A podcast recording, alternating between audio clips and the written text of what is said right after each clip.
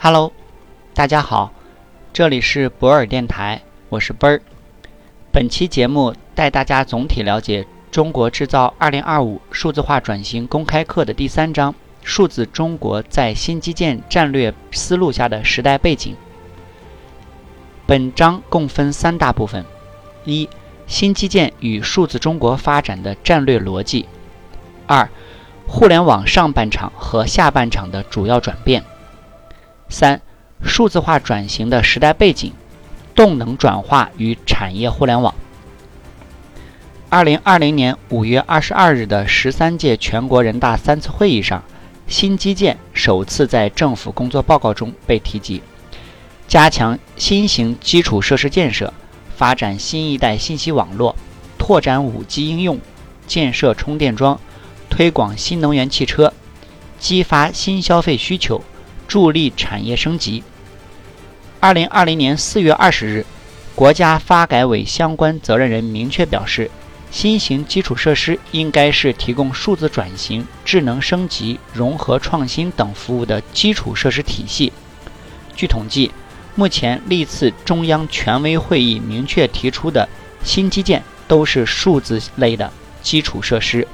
包括 5G、数据中心、人工智能、工业互联网、物联网等。2020年4月9日，中央发布关于构建更加完善的要素市场化配置体制意见，明确将数据作为一种新型生产要素写入其中。新基建的一个共同特点正是围绕数据这个核心生产要素的感知、采集、传输、存储、计算、分析和应用进行技术经济活动、资源配置和制度安排。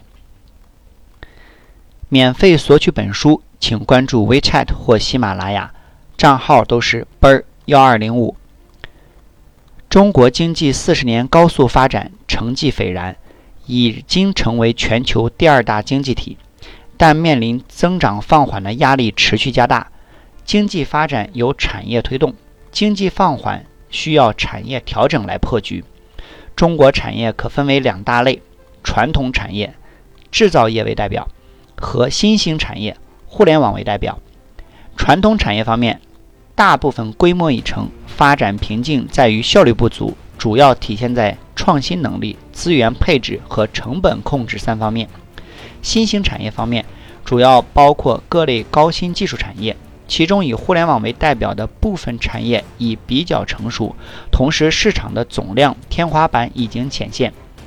而对于人工智能等更多新兴产业而言，如何能找到正确的应用场景，实现快速规模化商用，是存活与发展的关键。如果听到今天的节目觉得有收获，可以在评论区写上你的感受，也可以将本条音频发到你的朋友圈、朋友群，分享给更多的人。感谢你，合作交流请联系奔1 2 0 5。